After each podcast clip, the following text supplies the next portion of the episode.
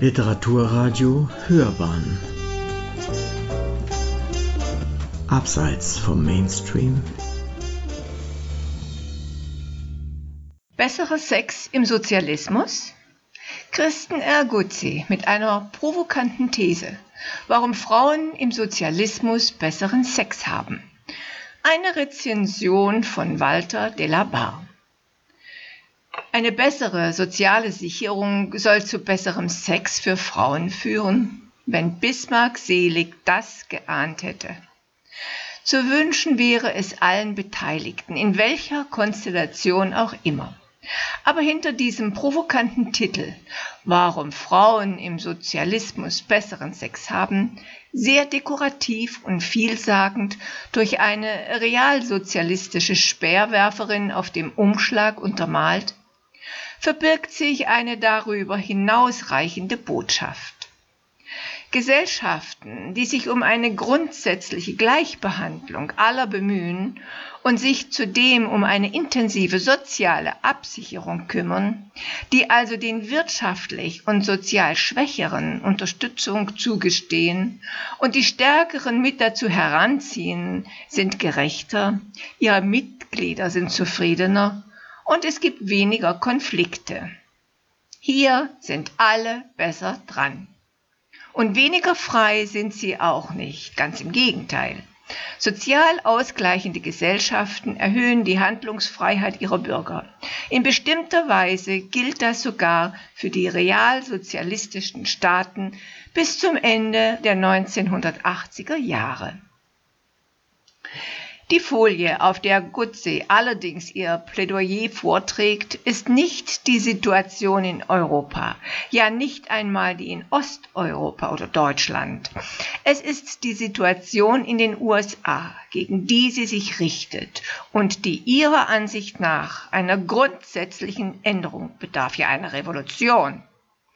Die USA brauchen in der Tat keinen Staatssozialismus, aber wenigstens ein bisschen vom europäischen Sozialstaat, also einen stärkeren Staatssektor mit sicheren Jobs und eine bessere Absicherung, gerade von Frauen.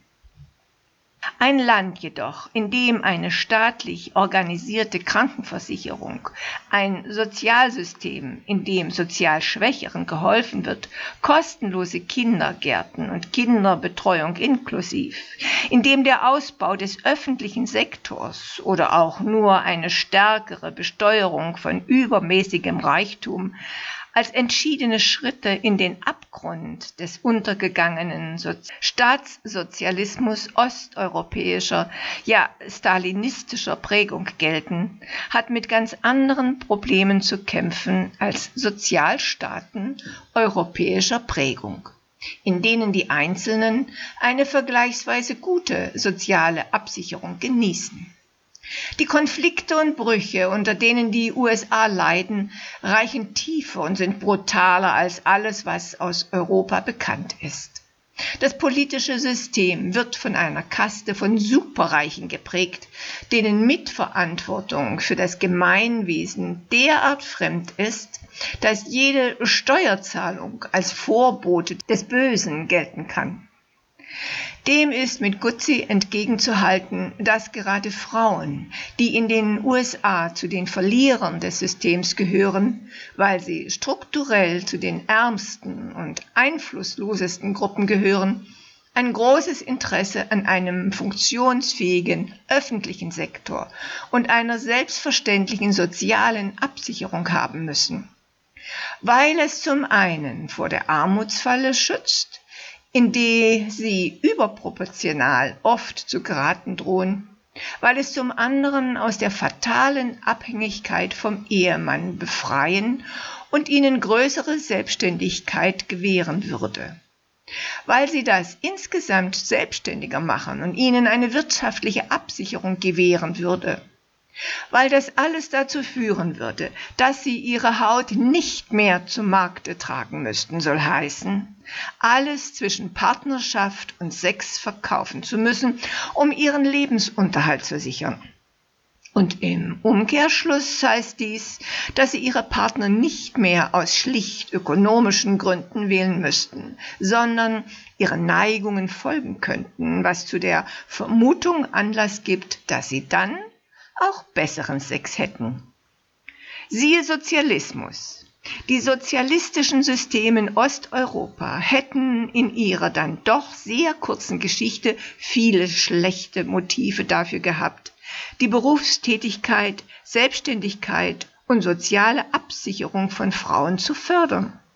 Aber der Effekt ihrer Bemühungen haben eben zu einer weitgehenden Abkoppelung der Partnerwahl von wirtschaftlichen Gründen geführt. So hatten etwas mehr als 90 Prozent der Frauen in der Spätzeit der DDR einen eigenen Job. Frauen hätten sich damit eine soziale Absicherung aus eigenem Recht gesichert und sich zugleich die Freiheit nehmen können, ihren Neigungen zu folgen. Das sei, so Gutze, ein hohes Gut, das eben nur mit einem sozialstaatlichen Gefüge zu haben sei, eben damit, was in den USA als Sozialismus in Reinform zu gelten scheint. Das könnte man der Linken in Europa vorhalten, solange man denn der USA amerikanischen Rechten eine Art Prärogative einräumen würde, was man tunlichst vermeiden sollte. Denn Guzzi spricht nicht dem Sozialismus das Wort, sondern einer besseren sozialen Absicherung mit weitreichenden Folgen. Der wirtschaftliche Absturz der sozialistischen Systeme nun habe auch für Frauen in Osteuropa fatale Folgen gehabt. Mit dem Zusammenbruch der Ostökonomien und dem Wegfall der Vollbeschäftigung auch für Frauen hätten sie ihre eigene wirtschaftliche und soziale Absicherung verloren und sich verstärkt dem Versorgungsangebot von Männern unterwerfen müssen, mit allen Konsequenzen dem Verlust eigenen Einkommens und damit einhergehend von Selbstbestimmungsrechten.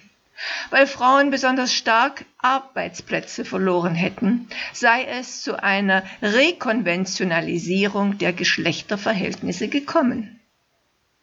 Das lässt sich an aus Deutschland bekannten Zahlen nicht ohne weiteres ablesen, denn in Ostdeutschland brachen die Arbeitsmärkte beider Geschlechter zusammen und erholten sich für beide in vergleichbarem Umfang wieder, mit leichten Vorteilen für die Männer, wobei allerdings die Problematik der Teilbeschäftigung von Frauen nicht berücksichtigt wird. Das Szenario, das Guzzi entwirft, stimmt also so kurzschlüssig nicht doch immerhin in Teilen. Dennoch ist die Rekonventionalisierung der Geschlechterverhältnisse auch für Deutschland zu beobachten. Mit der Folge, dass das geschlechtsspezifische Gefälle bei der Selbst- und Fremdbestimmung offensichtlich wird. Insofern spricht vieles für die These Gutzis. Und selbst wenn die Konsequenz einer besseren sozialen Absicherung eben nicht die bessere Partnerwahl wäre, bliebe immer noch das Argument der gerechteren Behandlung. Und das wäre doch was. Zu ergänzen wäre zudem Gutzes Ansatz, dass in wirtschaftsliberalen Gesellschaften, die die Einzelnen verstärkt freisetzen, Sex im umfangreicheren Sinn als Ware zwischen den Geschlechtern angeboten wird, soll heißen, dass männliche Partner danach gewählt werden, ob sie ihren Frauen eine bessere ökonomische Ausstattung bieten. Menschen wählen Partner immer danach, was sie ihnen bieten. Dabei spielt Sexualität eine große Rolle, aber keine ausschließliche. Andere symbolische Werte sind nicht minder zu berücksichtigen, etwa sozialer Status, Tätigkeit oder Herkunft. Männer wie Frauen betreiben ihre Beziehungen immer als Tauschhandel, bei dem die eine wie die andere Seite ihren Schnitt machen will. Insofern wird der emotionale Warenhandel zwischen den Geschlechtern auch dann nicht aufhören, wenn Frauen und Männer wirtschaftlich und rechtlich gleichgestellt sind.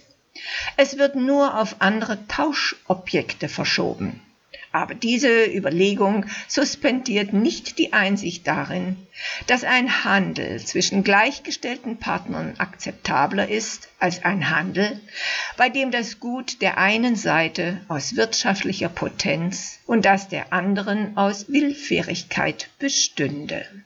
Sie hörten? Literaturkritik.de Besseres Sex im Sozialismus Christen Erguzzi mit einer provokanten These, warum Frauen im Sozialismus besseren Sex haben. Eine Rezension von Walter de la Barre. Es las Marlisa Tum.